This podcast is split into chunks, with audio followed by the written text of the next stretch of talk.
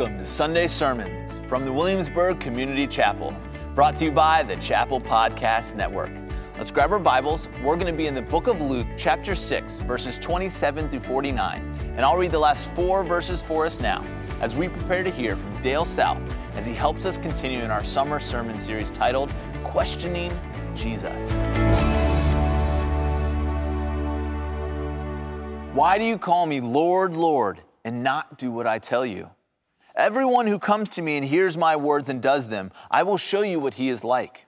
He is like a man building a house who dug deep and laid the foundation on the rock. And when a flood arose, the stream broke against the house and could not shake it because it had been well built. But the one who hears and does not do it is like a man who built a house on the ground without a foundation. When the stream broke against it, immediately it fell, and the ruin of that house was great. Well, our passage this morning uh, actually parallels a teaching that you're familiar with, probably from Matthew chapters 5 through 7, what we often call the Sermon on the Mount. Uh, what we find in Luke chapter 6, that was just read, is commonly called the Sermon on the Plain.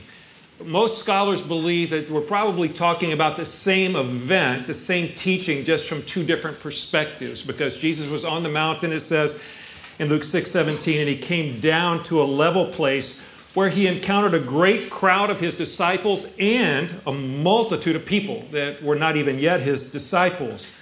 So, most scholars believe that 5 through 7 and Luke 6 are describing the same event from different perspectives. And I encourage you to go back and read Matthew 5 through 7 and then Luke 6 and then see where they are alike and where they may be different. Now, uh, up to this point, uh, in Luke's gospel, Jesus has declared and shown all kinds of authority. And again, I encourage you to go back and look at, Luke 4 and 5 in the Gospel of Luke and, and make a note of every time Jesus or Luke mentions Jesus having authority or infers him having authority. But in those chapters, we're going to see that Jesus has authority over temptation. Jesus has authority to, over demons, to cast out evil spirits. He has authority over sickness and diseases to bring healing. He has authority to give someone even a new name. He has authority to forgive sins. And he is the, the authority or the Lord even of the Sabbath.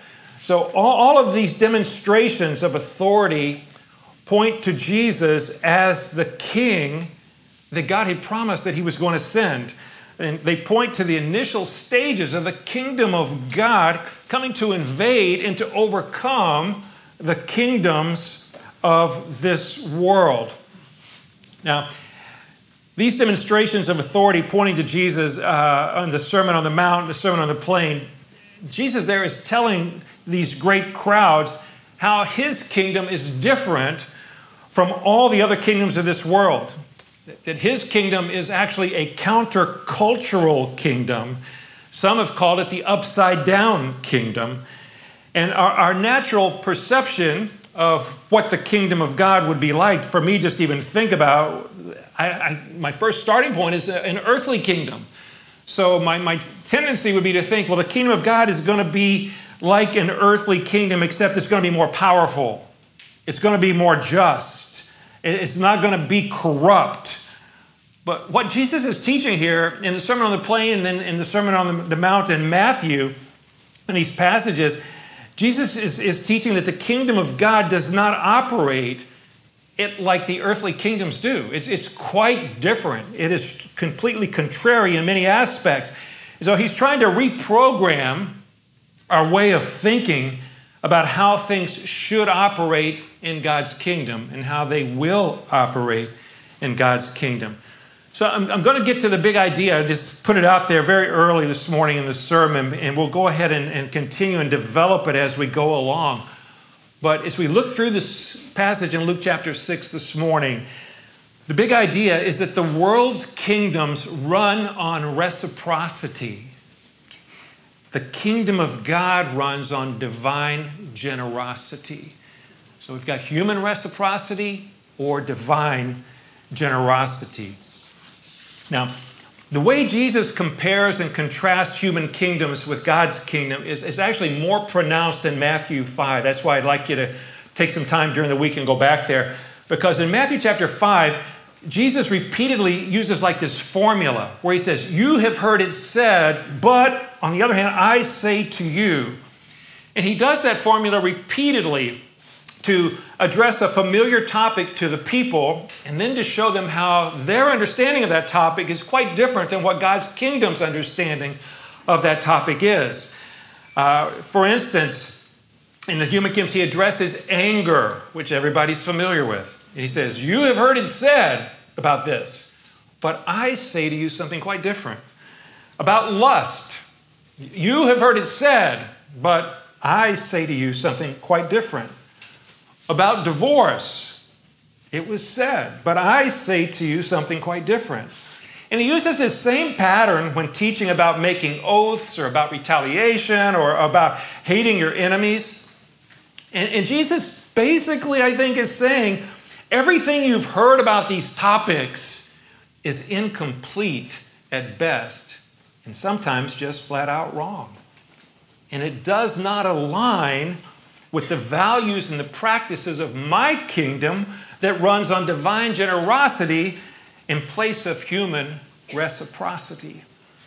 So in, in Luke 6:27, the first verse of the passage we read, we don't see the you have heard it said part there, but Luke does record the but I say to you part. He begins, but I say to you.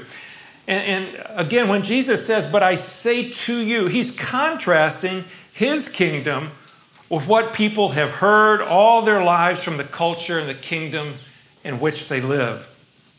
Now, you and I, we've, we've all grown up hearing and thinking uh, about how we're supposed to treat our enemies. And particularly outside of the church, most everything we've heard is how to combat our enemies or else how to avoid our enemies. Uh, then Jesus comes along with this, but I say to you.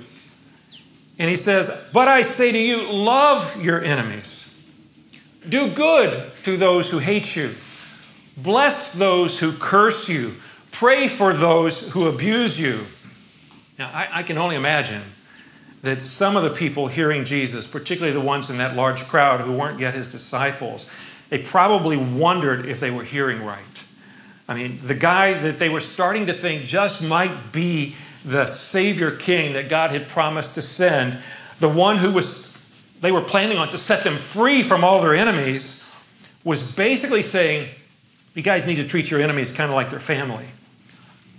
And we need, we need to recognize here that when Jesus speaks of love, he is not talking about feelings. He's not talking about warm, affectionate emotions. He's talking about actions that demonstrate love, even though our feelings may be far, far from what we would think of as loving feelings. Now, in verses 29 and 30 of Luke chapter 6, Jesus continued and he gave some concrete examples of how his followers might put his command to love, to do good, to bless, and to pray for enemies into practice. He says, To the one who strikes you on the cheek, offer the other also. So now, after being struck by someone that obviously intends harm, in an act in the culture that was very humiliating and degrading, Jesus says, offer them even more of your body. Give them a little more of your dignity.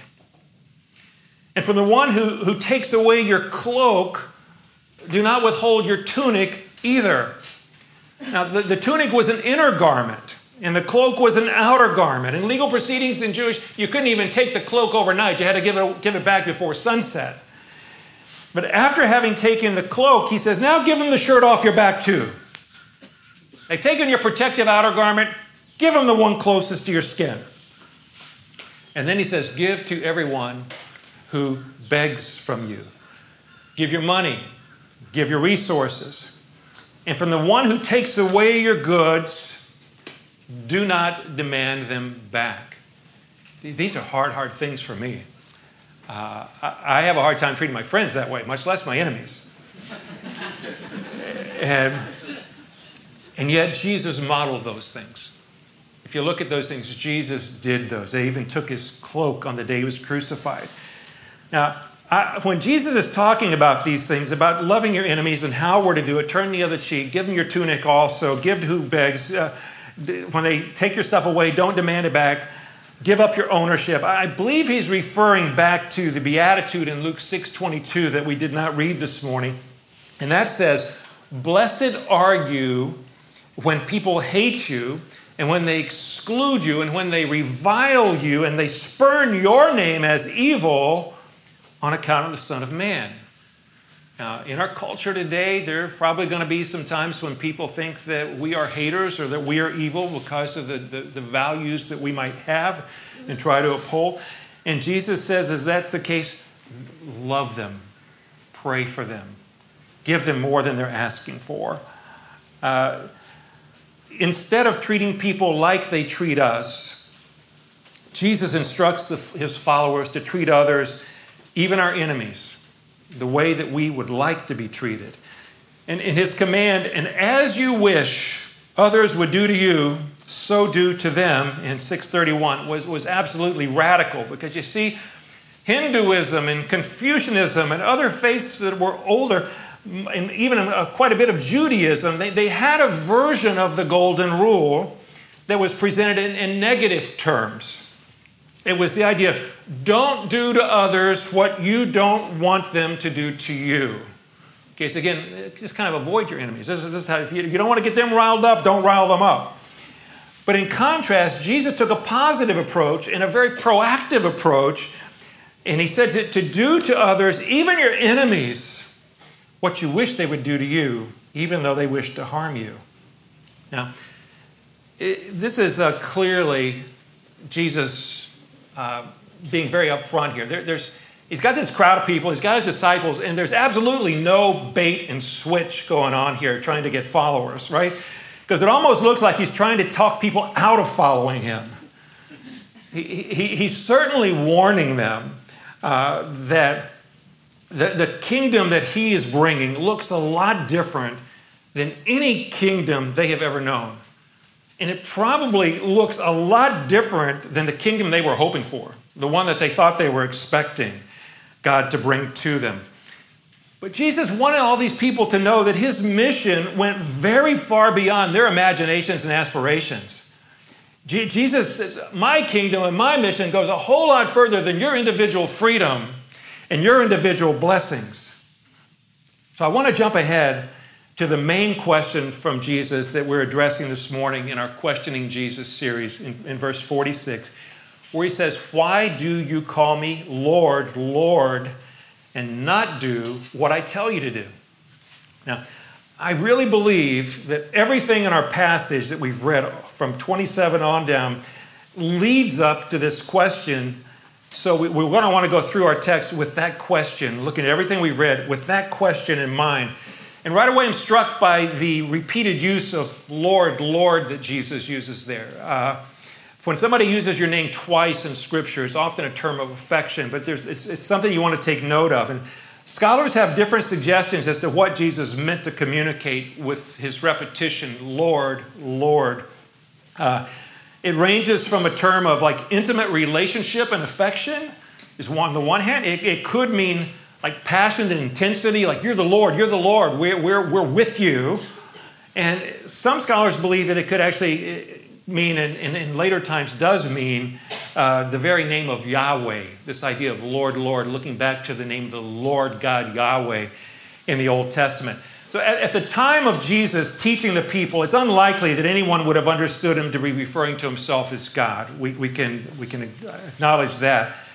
However, by the time Luke wrote his gospel, after Jesus' crucifixion, after his resurrection, after the coming of the Holy Spirit, some people may have understood him to be saying he was God there. And historic Christianity certainly does. So, as we look at that question, why do you call me Lord, Lord, and not do what I tell you? There's a sense in which we could ask that question about any commandment that we tend to disobey.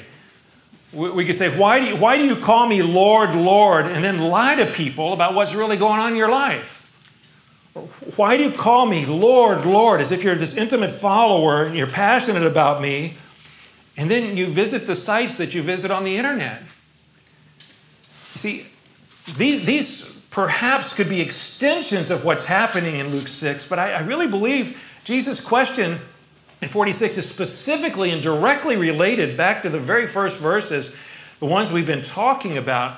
I, I believe Jesus is saying, Why do you call me Lord, Lord, and do not what I tell you about loving your enemies, about doing good to them, uh about blessing them, about praying for them? You see, as, as, as, with each of Jesus' questions that we're looking at this summer, we, we want to remember that God doesn't ask us questions because he needs information. He asks questions because we need instruction. So, how does Jesus' question instruct us here in Williamsburg, Virginia in 2023? I believe the most immediate and specific instruction is we cannot honestly say that we're following Jesus as Lord in an intimate, passionate relationship if we are not loving our enemies. Uh, I, I, think that, that is the clear instruction. I think there's some less direct instruction. We look at the kingdom of God compared to the kingdoms of humanity in this reciprocity, generosity comparison as well. And that's where we want to really kind of dig down a little bit deeper here. We've mentioned how the kingdom of God is countercultural to the kingdoms of this world. Now, some people hear countercultural and they think, well, counterculture must mean I need to fight the culture. I, I need to conquer the culture around us.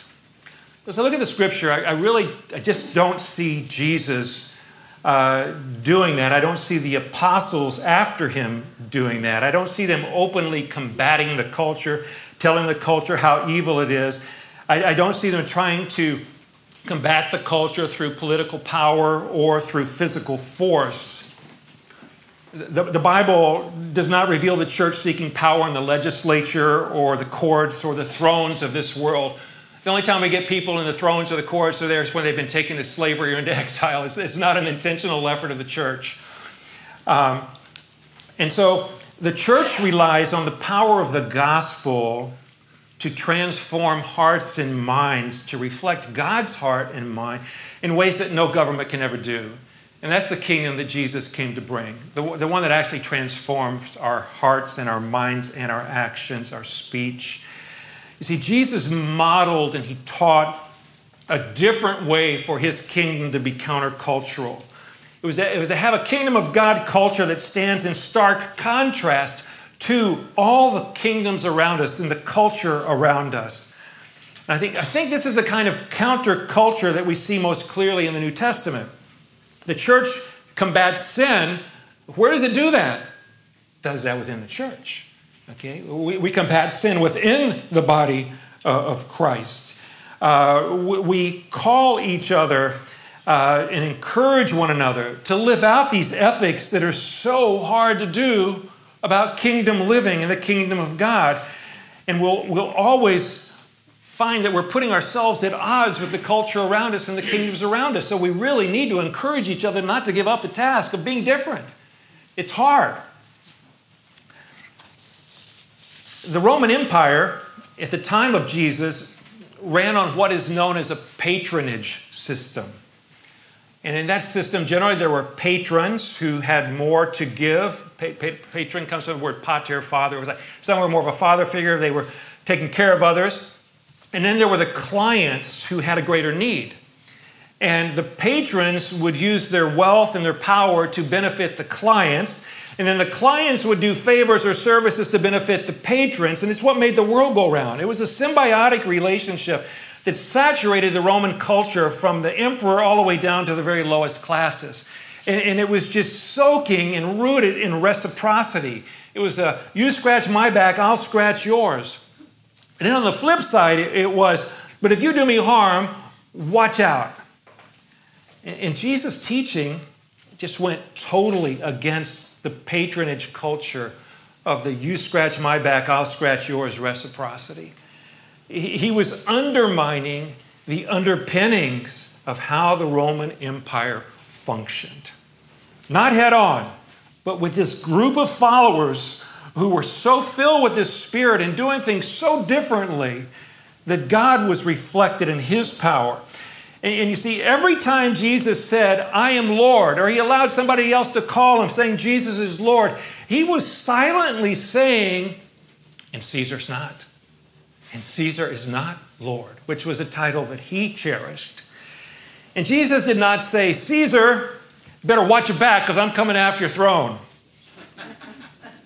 In, effect, Jesus said, Caesar, I'm not interested in your throne because my throne sits above your throne. Just as he told Pontius Pilate when he said, Don't you know I have the power to release you if I want to? And Jesus said, My kingdom is not of this world. So, back to the big idea the world's kingdoms run on human reciprocity, the kingdom of God runs on divine generosity. So Jesus commands his followers to not reciprocate evil for evil. Instead, they are to practice an extreme generosity. Give the other cheek after the first one's already been struck. Give your tunic after they've already demanded your cloak. Give to those who beg from you. Give to those who steal your goods. See, Jesus is not asking patrons to do this to their clients. He's asking his followers to practice this kind of generosity to their enemies who hate them on account of their faithfulness to him. Reciprocity is just not a value in the kingdom of God. It is a high value in the kingdoms of the world, but it is not a value in God's kingdom. I want to take just one side note here as I had a chance to do the wedding for Masaccio and Christiana yesterday. It was a great joy we talked a little bit about this idea of reciprocity, and there are a lot of people who are having struggles in their marriages right now because you've got this reciprocity thing going on, and you think that I'm going to do my part only if she does her part, or I'm going to do my part only if he gets together on his act. But that was not your wedding vows.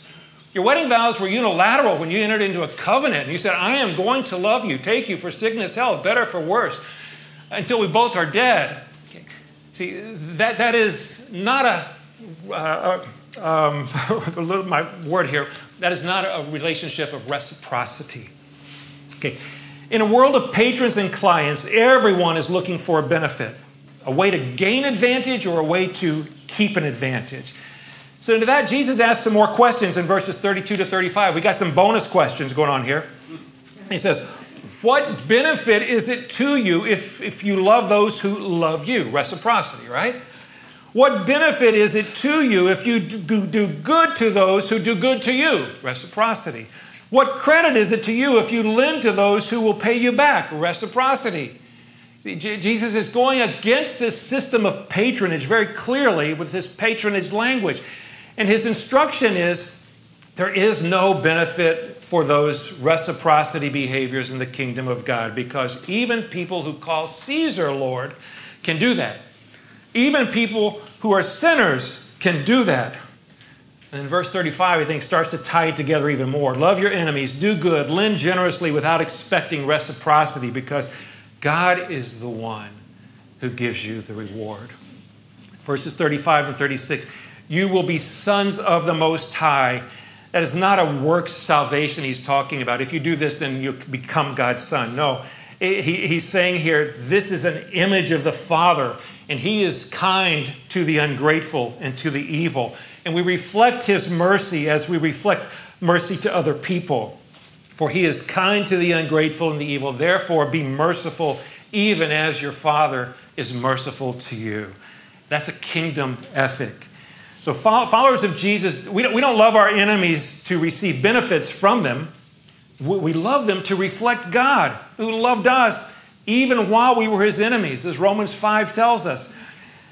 So, to return evil, uh, there's, a, there's a quote here I want to share with you from Alfred Plummer, probably 100 something years ago, a New Testament scholar. And he says, To return evil for good is devilish. To recur, return good for good is human. To return good for evil is divine. Followers of Jesus are generous in the way we judge others, even because God has been so generous in the way that He has judged us. I have one more quote here from one of my favorite devotional authors, Paul Tripp. This is from the book How People Change. And he says, Whenever you believe that the evil outside is greater than the evil inside you, a heartfelt pursuit of Christ will be replaced by a zealous fighting of the evil around you. A celebration of the grace that rescues you from your own sin will be replaced by a grace that rescues you, uh, that will be replaced by a, a crusade to rescue the church from the ills of the surrounding culture. Christian maturity becomes defined as a willingness to defend right from wrong. And then the gospel is reduced to participation in Christian causes. See, I, I, don't have to pursue Jesus to fight the culture and the things around me that I don't like. I'm perfectly capable of doing that in my own flesh. But I desperately need Jesus if I'm going to love the people that I believe are promoting those evils. Verse 40 brings this truth home. A disciple is not above his teacher, but everyone, when he is fully trained, will be like his teacher. How in the world can followers of Jesus be as generous as Jesus seems to tell them to be when no reciprocation is coming their way? I think it has to do partly with the Holy Spirit coming in to, to remind us and to empower us to do those things, but I think it also has to do with seeing that we're not expecting other human beings to be the ones who give us back what we need. We're looking to God to be the one who gives us what we need. It's His divine generosity that makes this possible. You see, Jesus tells us that the kingdom of God, that we can be radically generous in this kingdom because we, we know we can never outgive God who has given us so much. He has promised that if we seek His kingdom first, He will give us everything that we need. And then Luke goes on to talk about being given a good measure. Uh, a good measure is a measure that he says here that when you get your measuring cup and you're putting flour, you're putting a dry good into that, that you shake it down so that it goes to the bottom more. I've got a dog food container that'll only fit a bag if I shake it down and tamp it really well, and then everything will fit into the container. But you shake it down, and then you tamp it down even further. Then you put more on top of it until the cold cup is overflowing. And then God just says, Here, stick out your apron. I'm going to put this in your lap. Okay? That's a good measure. That's the kind of reciprocity that we get from God that we can't expect from any other human being. It's God's kindness and rewarding from His grace to us with a cup overfilled. And when you and I reflect God as sons and daughters of the Most High, the ruler of the kingdom that's above every other kingdom, He gives us a better mes- measure than our generosity even deserves. It's a much better measure than human reciprocity can give us from this world. We have a God who can make water come out of a rock.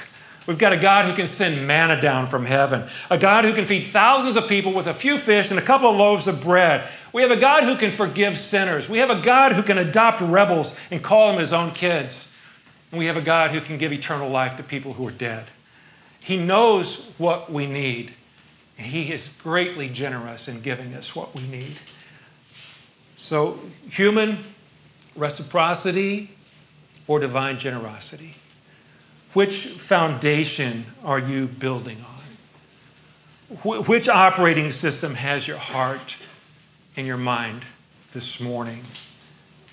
How, how is your relationship with Jesus impacting how you love people who don't love you? And as you think of this word enemy this morning, before you leave, as you put a name to that word, pray for that person this morning before you leave, and you'll have taken one step of obedience to God's word here this morning. When, when the Holy Spirit empowered the church to deny themselves and to love their enemies like Jesus taught them to, the kingdom of God against all odds by his generosity, invaded the kingdoms of this world's reciprocity, and the gospel spread and spread and spread. May we see God do that in our day as we call Jesus Lord, Lord, and follow him in loving our enemies. Thanks so much for joining us. Here at the Williamsburg Community Chapel, we are all about making disciples of Jesus Christ. So, wherever you are in your spiritual journey, We hope that during our summer sermon series, you will receive God's life giving instruction as we examine Jesus in the Gospels, questioning us.